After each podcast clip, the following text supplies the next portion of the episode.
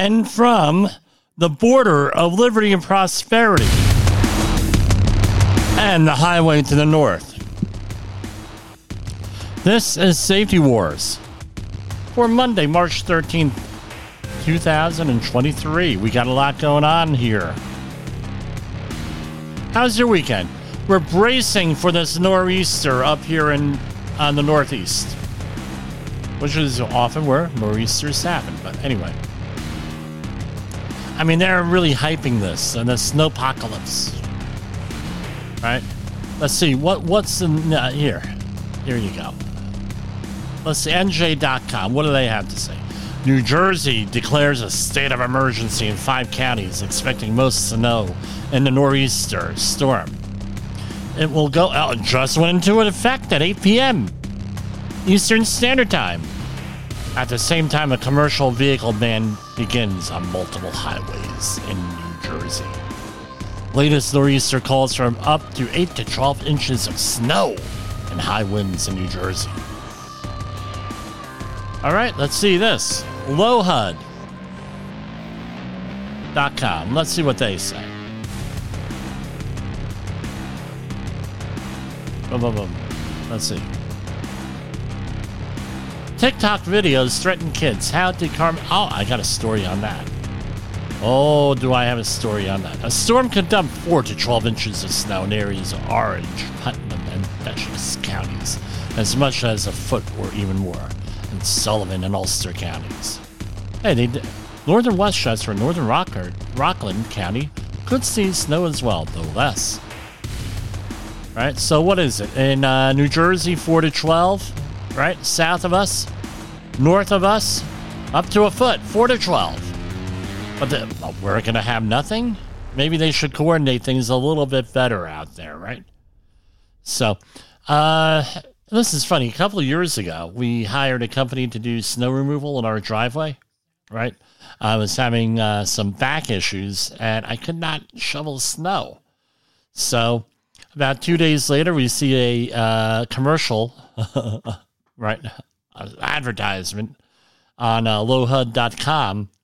And what do you know? It's those guys plowing snow in our driveway, right, on the advertisement.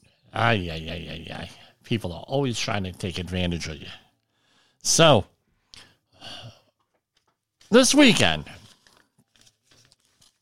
right, I'm cleaning out my mother's house, right? My father passed away. My brother and I are, sorting through things and looking at things. And I find this old newspaper clipping. It's from about 1961. Sewer gas kills sanitation man. Chaos for others, right? Whatever that is. It was cut off. Again, I was born in 1970, 1960, 61. One Department of Public Works employee was fatally overcome and 4 others knocked out at 3 p.m. yesterday while they were checking for new Queens Sewer for an accumulation of gas in New Queens Sewer. Masked firemen went in and hauled them to safety. Then police and fire teams worked over foreman John Rooney, 30, until 6:15 p.m. when he was pronounced dead. Rooney lived at 109 Delaware Avenue, Doncas Hill, Staten Island. The other 4 were revived and taken to St. John's Hospital for treatment. 6 rescuing firemen also were hospitalized temporarily. The sanitation men, members of a 10-man crew, were assigned to check the uncompleted Bowery Bay sewer after a contractor's employee had been overcome the previous day underground near 43rd Avenue. Right, so after the day before, near 34th Avenue and Vernon Boulevard, Long Island City. They covered many blocks without incident until they came to the final checkpoint, where the contractor's van had been overcome. There, Rooney and Louis Fator of 120-9th 134th Street, Ozone Park, descended 30 feet, donned masks, and entered the 4.5-foot-wide sewer. They left a number of other men at various levels as a precaution. When Rooney and Fathers were silent, when Rooney and Fatura were silent for an undue time, the man nearest to the entry, Stephen Norino of 1422 Green Avenue, Brooklyn, went in to investigate and was overcome. Henry Sirius, Joseph Messina, Frank Marino followed with and shared his fate. Nicholas Mirable, 44 of, it looks like 52 Irving Avenue, Brooklyn, started to follow but met Fator stumbling out. They dragged out Marino and had the alarm sounded. All the workers were soon revived except Rooney. Now, you may say, why am I mentioning this? All right.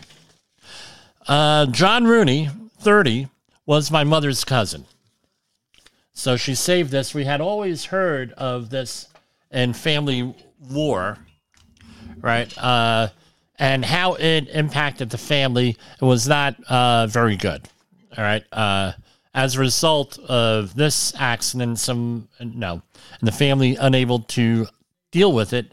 I don't want to say that they were estranged, but we did not. My mother did not really keep up with them after this incident, so it really impacted her relationships on that side of the family. Let alone the man's family was devastated by this horrible, horrible thing, and I imagine that even today they are suffering from this whole situation. My mother once still gets teary-eyed with this. So, what can we learn here? All right, this is how these things were managed. Right now, there was a fatality up in a number of years ago in. I'm looking this up. Tarrytown, New York, in 2010, right? Doing the same thing. How do you like that? All right. And there was a story today on New York State fatalities. Might have been over the weekend. In 2021. I got here a little bit late. So this was from over the weekend, right? In 2021, 1 year after the construction pause, the fatality rate in New York City was 11.2 per 1,000 workers. This is a 60% increase from 2020, which was 7 deaths per 100,000 workers. Looking at pre-pandemic levels, in 2019, the fatality rate was 11.6 per 100,000 workers, when 24 people lost their lives at work. All right. So, as a result, in 2022, Governor Hochul signed the Carlos's Law, right, which increases penalty for construction companies responsible for the death of and/or injury of workers. The law takes its name from Carlos Moncayo, a 22-year-old Ecuadorian worker who died in 2015 on the job at a Manhattan construction site. Okay, so. In 2010, in Tarrytown, New York, 2 men suffocated in a manhole. Right, Tarrytown was issued 4 violations of state safety laws, must repair them, meaning the space here, at a risk of $200 a day fines.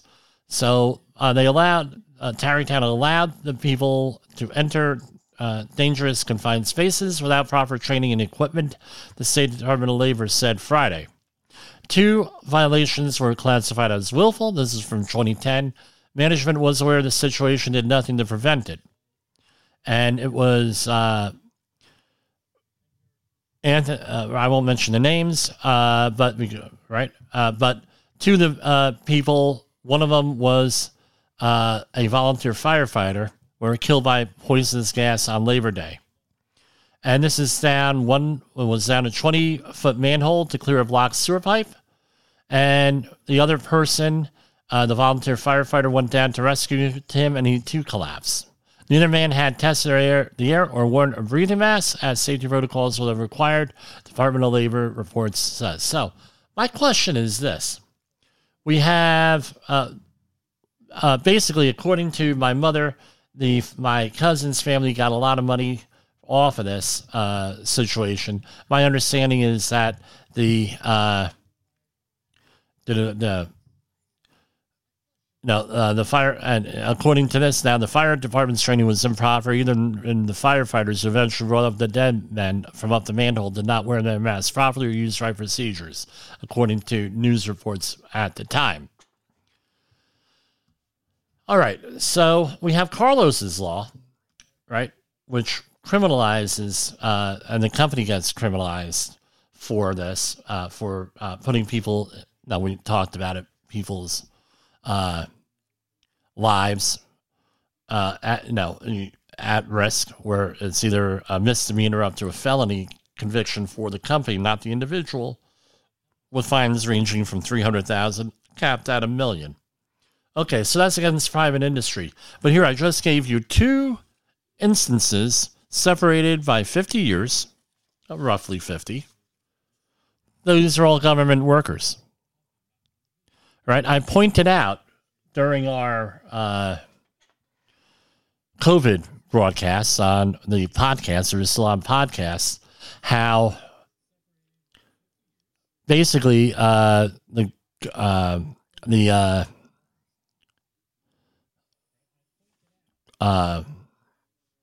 hold on, this just came across. Hold on.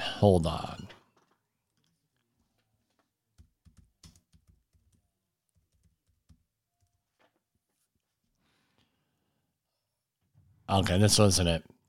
A friend of the program, his son was murdered last year around the holiday time, and today there was a murderer who escaped a courthouse in Oregon. And I'm just seeing if this is the same guy. This came like right across my ticker here on the screen. Sorry, everybody, I got distracted. So, Anyway, let me Google this, right? And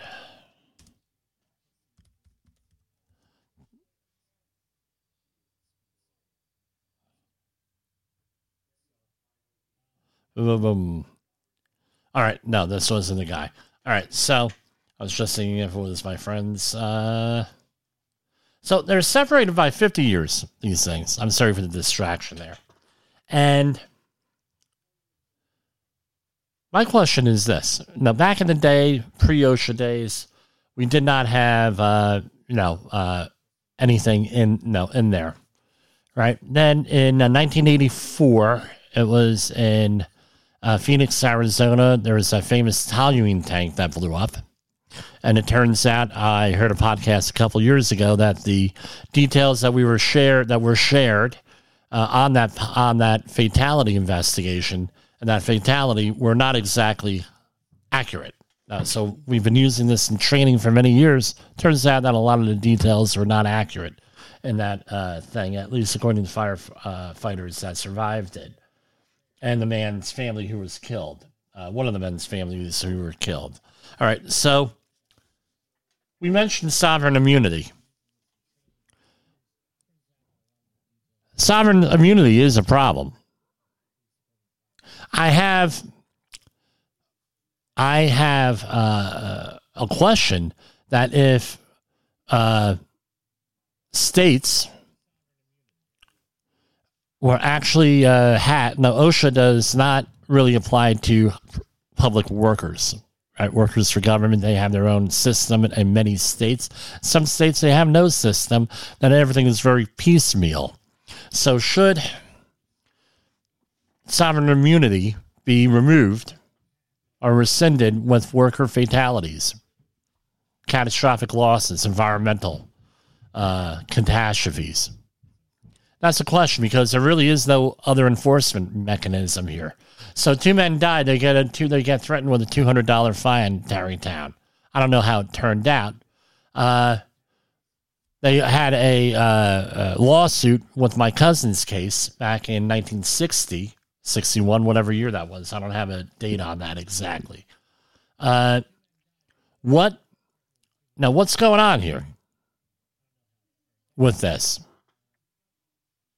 That's a good question. That's a question we need to ask, and I'm going to continue to ask this, because right now the government is exempt from a lot of things, right?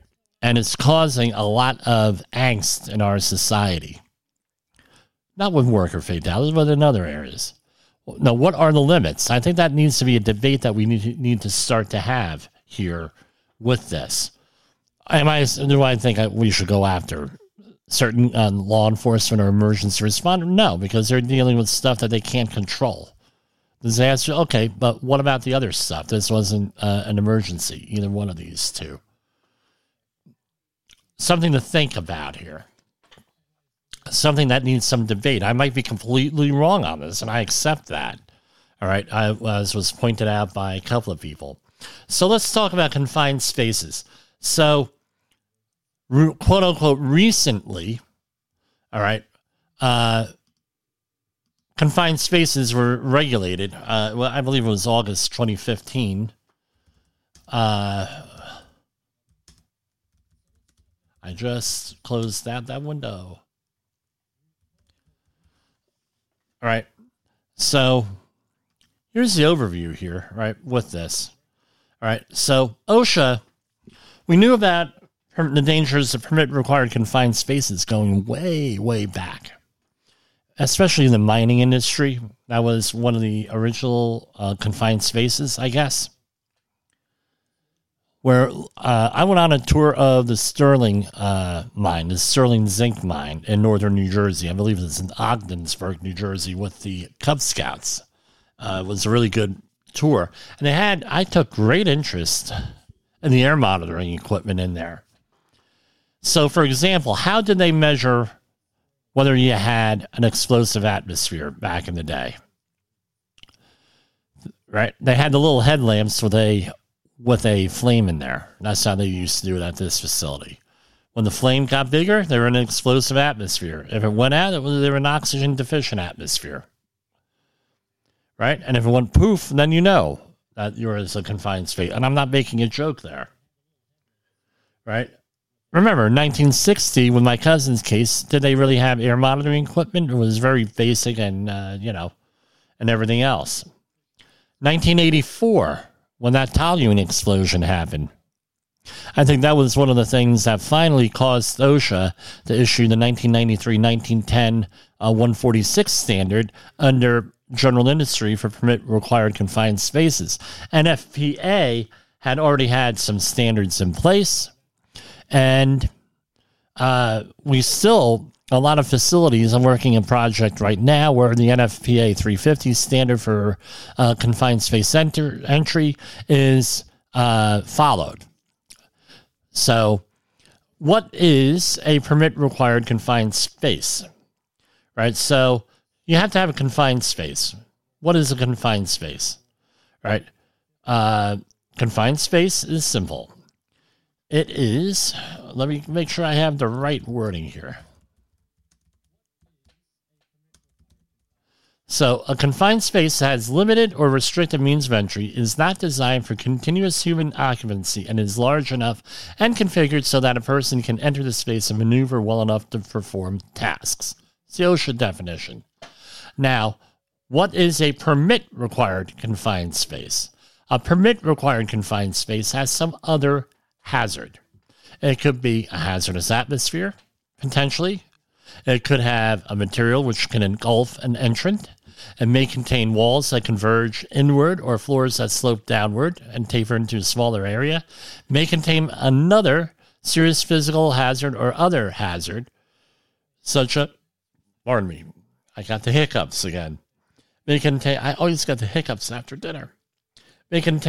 serious physical hazards such as unguarded machines or exposed live wires, and must be identified by the employer, who must inform exposed employees. I'm reading off the OSHA quick card here on this. All right, so that being said, in 2015, and after much fanfare and much debate, OSHA released the 1926-1200 under the construction standard on permit-required confined spaces, and the definition is the same, but there are some marked differences with them. For the worker, it really doesn't. For the worker, it really does not impact them so much. But if you're a manager, I would encourage you to go through and read the whole thing. With that, or better yet, give us a call, 845-269-5772, or drop me a line at jim@safetywars.com, and we will talk about confined spaces. Right, and OSHA also has in place, under the 1915 standards for shipyards, they call it permit, and they call it a confined and enclosed space. And those are managed a lot differently. You got a marine chemist normally involved and a competent person with that. So in construction, you have a competent person and you have some other roles in there, like host employer. But as always, you have to define where you are at first. So how do you know whether you're in general industry or construction? You have to go and look up what the definition of a construction work is. So let's see, OSHA definition, construction work. All right, what is it? I'm reading right out of here. It's in 1910.12. All right, OSHA defines construction work, right? And this is in 1910.12, 1926.32, right? Construction, construction work is, hold on.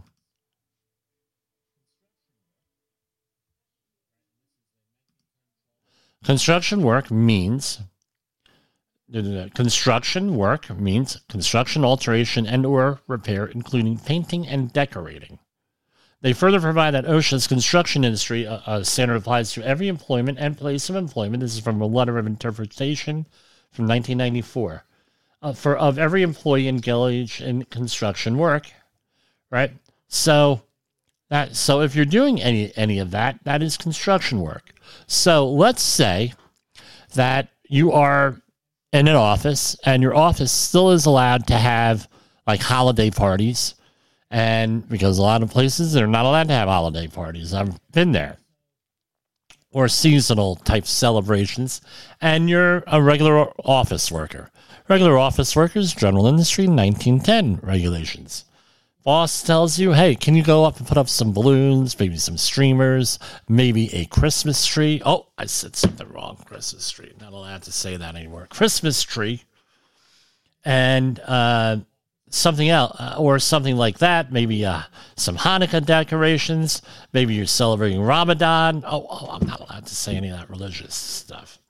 And you say, hey, we're putting all of that up, and now all of a sudden, you're decorating. Now you're a construction worker, according to OSHA.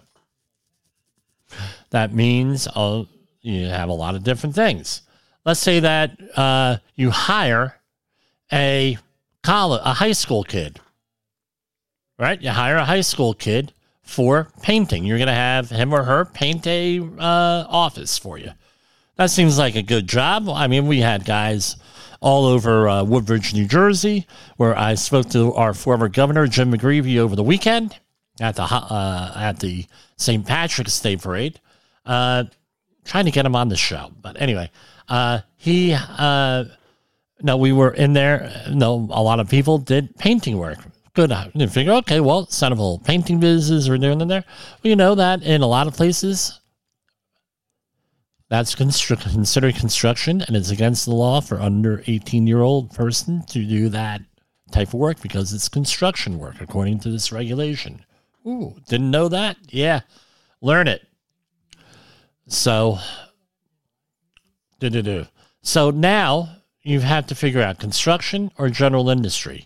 And they are different in how they are managed by the workers. All right, by the management. So I have a 9-page checklist. You can call us out. Now, how are they managed in a shipyard? Shipyards have certified gas-free spaces in their vessels. So a marine chemist has to go in there, and this is by the book, or a certified industrial hygienist goes in there, takes air sampling readings, and gives you a certificate of gas-free stuff. And there's a whole big long procedures they got to go in.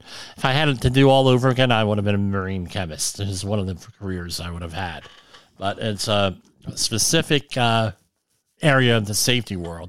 And then you're able to do different hot work in there. Doesn't preclude you from air monitoring or anything else.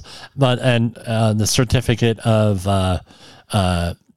gas-free, the gas-free certificate may include procedures like, hey, you have to do air monitoring and things of that nature, oxygen deprivation.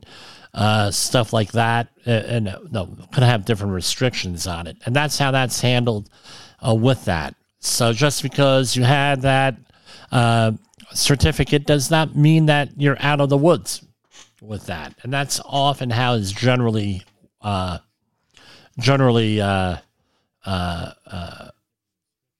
managed, right, in a shipyard.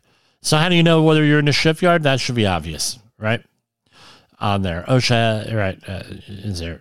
Now, here's another question. How do you know whether a shipyard is a marina or is a shipyard? I called up on this one, and this is what I was told. It depends on what kind of work you're doing. It depends. So where a lot of companies get into problems is that they're doing construction work on the buildings in the shipyard, or they're putting in new docks or piers or equipment and things of that nature. That is not 1915 shipyard work. That is not 1917 or 1918 what the longshoring or marine terminals were. That is construction work. All right. Now, what OSHA will do, right, and it depends on what you're doing. So, for example, you're going to change a light bulb on a boat in a marina, that's not shipyard work.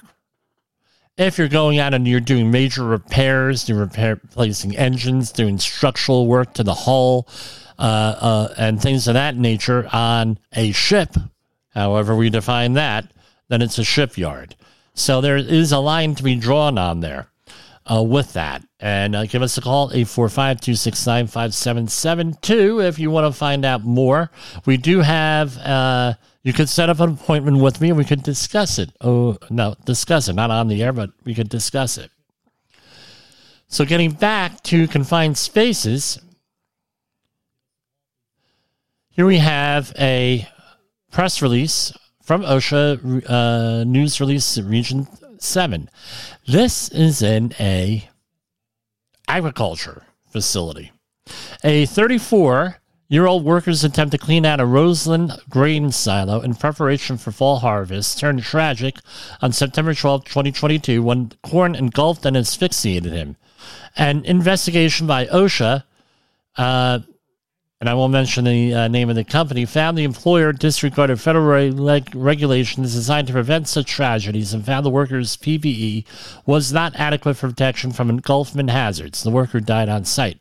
OSHA also determined the company failed to equip the employee with an adequate body harness and lifeline so that coworkers could have used to rescue him. Inspectors discovered the company kept a retractable lifeline tripod on site, a device not designed for side entry into the grain, and had no adequate alternative method available to protect workers in silos. The dangers of working inside grain bins are well known and safety standards have been in place for decades. Despite our continued outreach and enforcement activity in this highly hazardous industry, we continue to see preventable fatalities. I won't mention the name of the company, should know that safety standards and proper training, this is according to OSHA Area Director Matthew Thurlby, I guess that's how you pronounce it, Thurlby in Omaha, Nebraska. The company should know that safety, and I'm omitting the name, that safety standards and proper training, procedures, and equipment can make the difference between life and death. Expediency should never be put ahead of worker safety. OSHA issued 16 citations, 2 willful and 14 serious, for allowing workers to enter bins with grain buildup and for failing to develop procedures for entering permit-required confined spaces. Proposed penalties of $531,268. And the company is put into the severe violence violator enforcement program. So let's see what these are. Do they tell us what they are? Oh, yeah, they have it right here. So this happened in September, right? And we're now we're 7 months out of there. So I don't know when the closing conference was on here or anything. All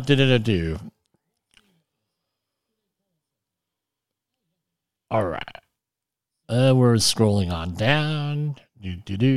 Okay. I want to point out something. We're ahead of everybody else on a lot of this stuff, right? I don't mean the late night talk shows, but I mean last week and the week before, we talked about hazards, and then 3 or 4 days later it ends up on the news. So we're ahead of the curve here on a lot of this stuff. Now, what they cited them under, even though this is agriculture, arguably agriculture is a 1910-146. Now, in the area of York, Pennsylvania, last year, three people were killed in a confined space, similar to the one where my cousin was involved and where people went in after them and were overcome, my cousin being the only one who passed away. But essentially, what happened here? Let's say you're in an agricultural environment. The first question OSHA is going to ask is this: are these family members or are these not family members? Because they're family members, then they are not employees. Right, up under a lot of circumstances, not all, but a lot of circumstances, and in this case, according to OSHA, this person was an employee. They cited them under the general industry confined space entry standard. So 29 CFR 1910, this was a serious item, citation 1, item 1, 1910-146. The employer did not evaluate the workplace to determine if any spaces were permit required confined spaces. We just defined what those were. So did not evaluate it. An instance of failure includes, but it's not limited to, employees entering the boot pit beneath bins 31, 32, and 33, and 34 to open gravity chutes. All right, so fine, $15,625. Must be abated by April 19, 2023, which is, I believe, Hitler's birthday. The reason, don't ask me why I know that. But anyway, the employer, 1910-146C2, the employer did not inform exposed employees by posting danger signs or by any other equally effective means of the existence, location of, and the danger posed by permit spaces. On or about, blah, blah, blah, did not inform, did not have signs posted. Has to be abated by March 29, 2023. Type of violation serious, 1910-146C4. They have to have a written plan. Did not, employees engaged in grain handling activities, were exposed to potential atmospheric and mechanical hazards, and that the employer requires employees who enter permits require confined spaces without having developed and implement a written program that complies with this section. Instances of failure include, but are not limited to, right? Program fails to list permit required confined spaces. So I think that they had some kind of plan, but they did not have anything in here. Program fails to identify the personnel trained to conduct the entries. Program fails to identify the personnel authorized to perform the duties as entrant. Program fails to identify the personnel authorized to perform duties as the attendant. Program fails to identify the specific procedure and contact info for emergency rescue. Program fails to track permit required confined space entries conducted within the past year. Has to be abated by March 29th. Fine $15,625. Citation 1, Item 4. Type of violation serious. Under the permit required confined space program, right? Employer did not identify and evaluate the hazards. Another $15,625. right? Can evaluate the hazards.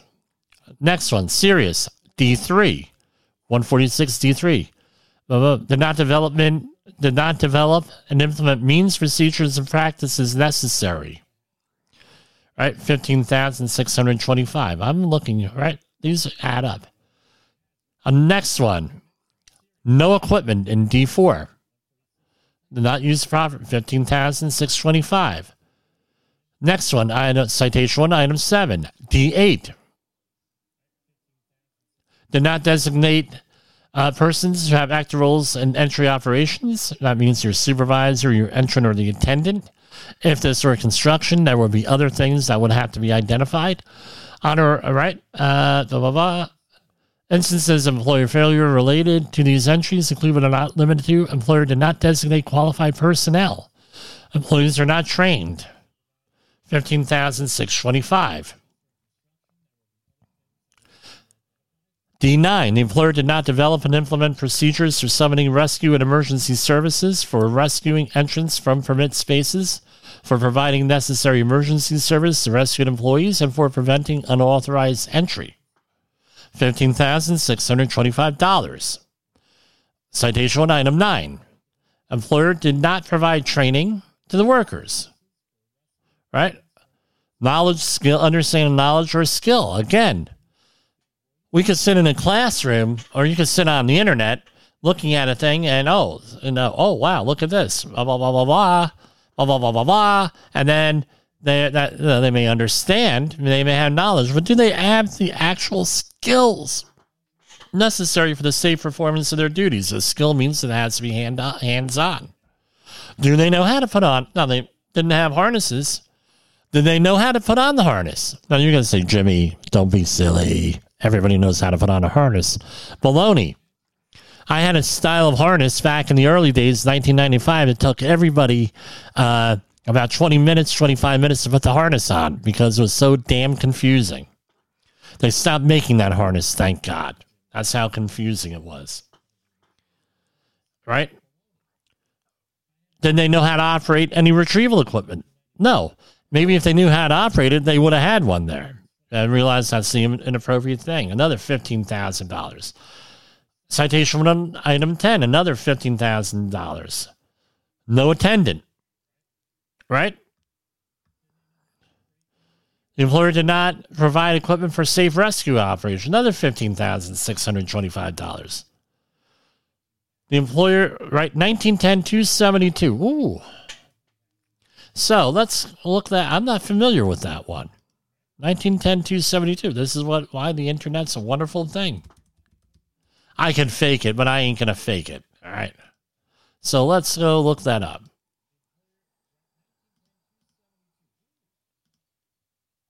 $1910-272. Let's see what we got.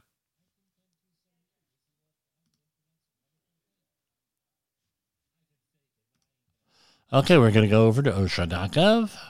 We can go to general industry, over the laws, and 272 is grain handling facilities. So that's why this is a general industry. I'm not familiar with grain handling facilities here.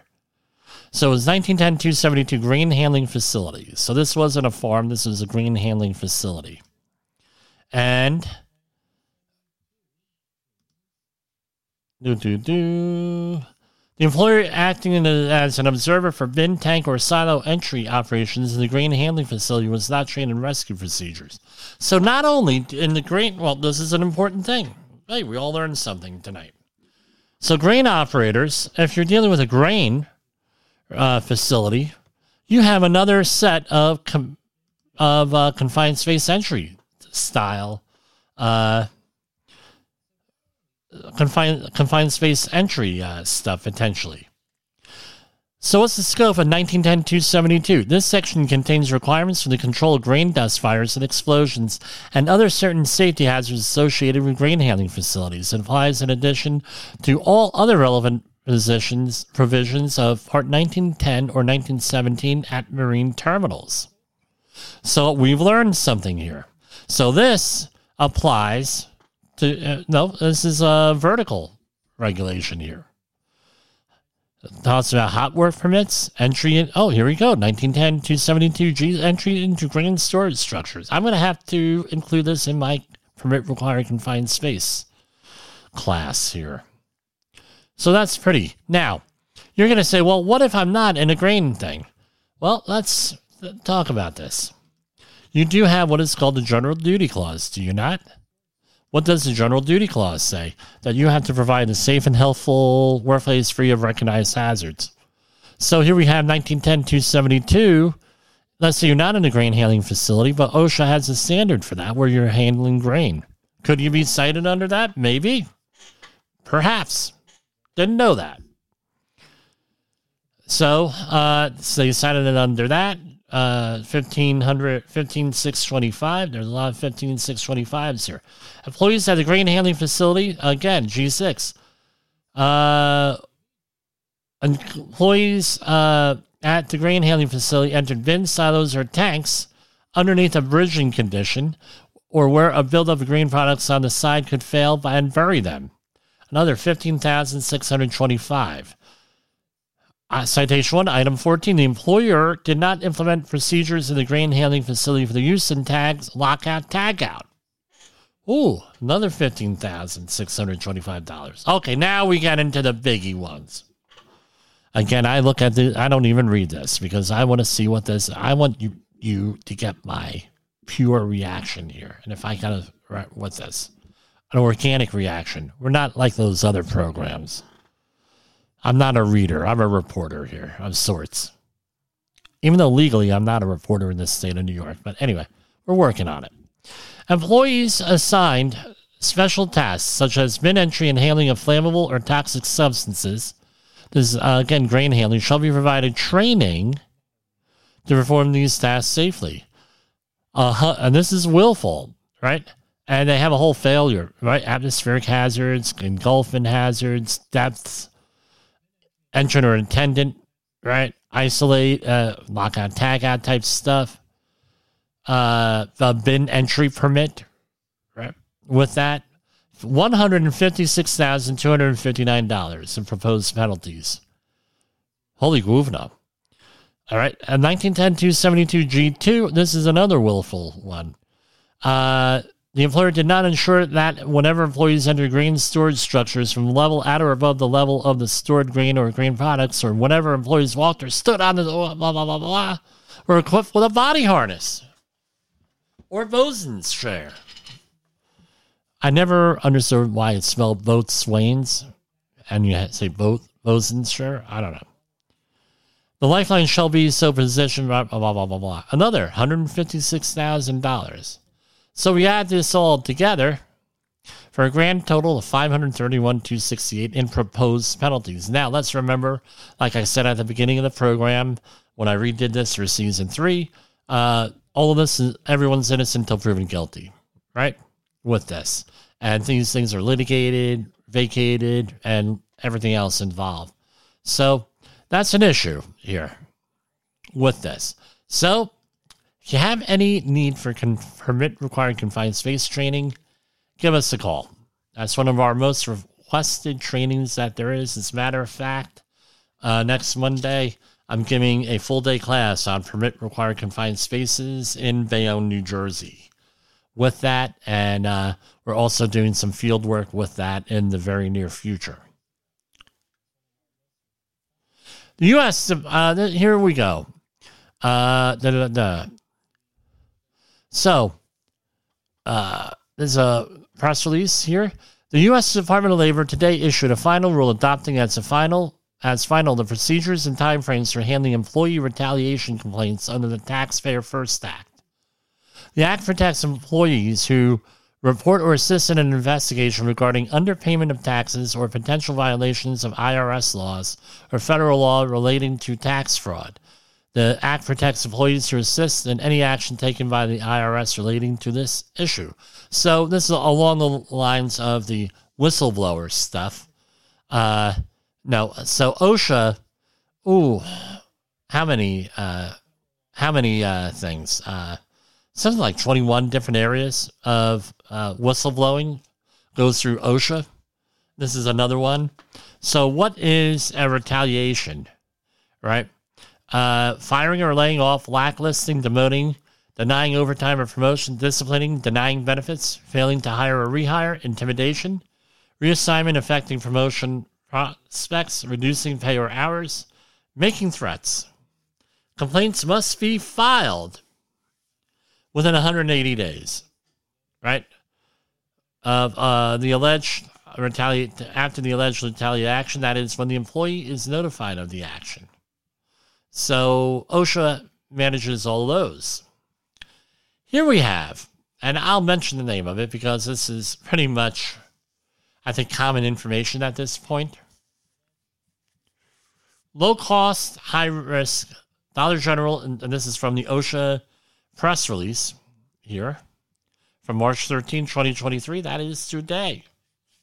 While it portrays its store chain as America's neighborhood general store, Dollar General Corporation and Dolgen Corp, LLC, one of the nation's largest discount retailers, continues to expose workers to unsafe conditions, this time at four Florida and Georgia stores. OSHA inspected the stores in Ocala, Florida, Columbus, Georgia, and cataloged many of the same violations. Dollar General has, quote, refused to correct, end quote, at its stores throughout the nation. Since 2017, OSHA has issued more than $15 million in fines and cited Dollar General and Dolgen Corp and more than 180 inspections nationwide for numerous willful, repeat, and serious workplace safety violations related to unsafe conditions. So what are we looking at? 5 repeat violations and proposed $710,974 in penalties. So this is in enclosed, you'll find citations for violations of the OSHA Act, which may have accompanying proposed penalties. It gives them, I think they already got a copy of this, employer rights and responsibilities following an OSHA inspection going on. So what do we have? The repeat violations get very expensive here. Citation to item 1, repeat serious exit routes blocked. $156,000. Type of violation, repeat serious. $156,000, and this one was portable fire extinguishers not mounted, located, and identified so that they were readily accessible without subjecting employees to injuries. All right, and that's $312,000 for one location. So let's go on back.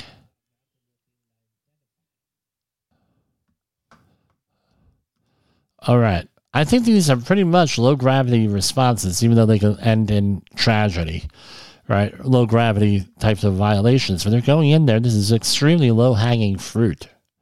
I don't understand what the problem is. Next one in Columbus, Georgia, repeat serious violation, right?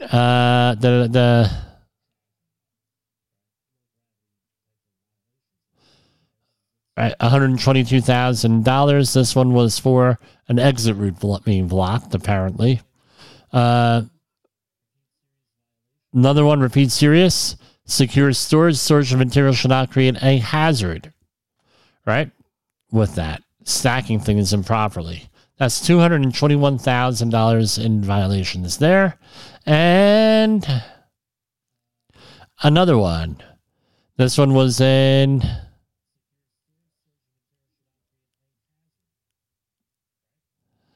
And we're scrolling down. In Columbus, Georgia, right? Employment passageways, storerooms, and service rooms and walking working surfaces have to be kept in a clean, orderly, and sanitary condition, right? $98,000. And well, that's one violation there. So my question is, I'm going to go back. Let's see who this is. This is going to Adam Zager, Risk Manager, Dollar General Corporation, on one.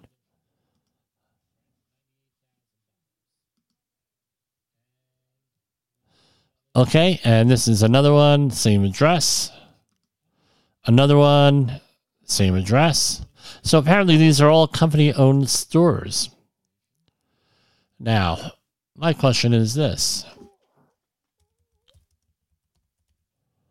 So what does this come down to here is, I don't know what's going on here with this, why this keeps happening. I think it's a very large company, and they're having problems managing things.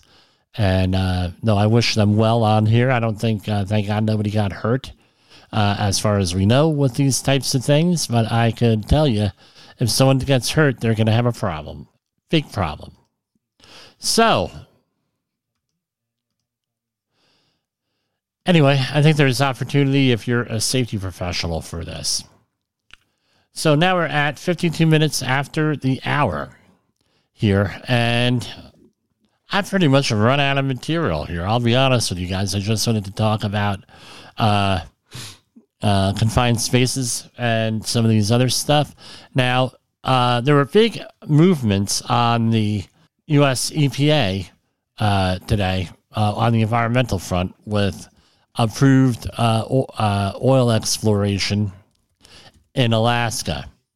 All right, so this is from CBS News. Hold on. Biden approved. I'm sorry, from USA Today. Story by Joey Garrison.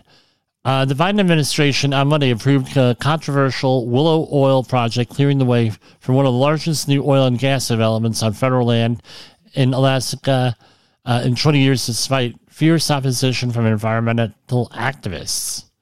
He did this. The reports was just fired here. What is this, right? Before I break copyright laws, let's see what this is. All right. So this is the story. The Biden administration has approved a massive new oil drilling project in Alaska over the objections of environmental advocates. It came a day after the administration said it was blocking or limiting drilling elsewhere in the state. The government on Monday approved a scaled-down version of the so-called Willow Project, which means the energy firm ConocoPhillips. Full disclosure here, I did a lot of projects for ConocoPhillips over the years, can move ahead with its plans to drill on in the National Petroleum Reserve, located on the state's north slope. The company says the project has the potential to reduce 180,000 barrels of oil a day. Proponents have suggested lower oil prices eventually, and the environmental advocates call the proposal, and those are what this report says, a carbon bomb, and argue it could worsen climate change. We're going to have more about that in the next couple of days on here. So that's what's going on here with all of this. I hope everything's great. If you need health and safety oversight, give us a call at 845-269-5772. And we can do business together. So that's all I got for tonight. See you tomorrow night. The views and opinions expressed on this podcast are those of the host and its guest and do not necessarily reflect the official policy or position of the company. Examples of analysis discussed within this podcast are only examples. They should not be utilized in the real world as the only solution available, as they are based only on very limited and dated open source information. Assumptions made within this analysis are not reflective of the position of the company. No part of this podcast may be reproduced, stored in a retrieval system, or transmitted in any form or by any means, mechanical, electronic, recording, or otherwise, without prior written permission of the creator of the podcast, Jay Allen.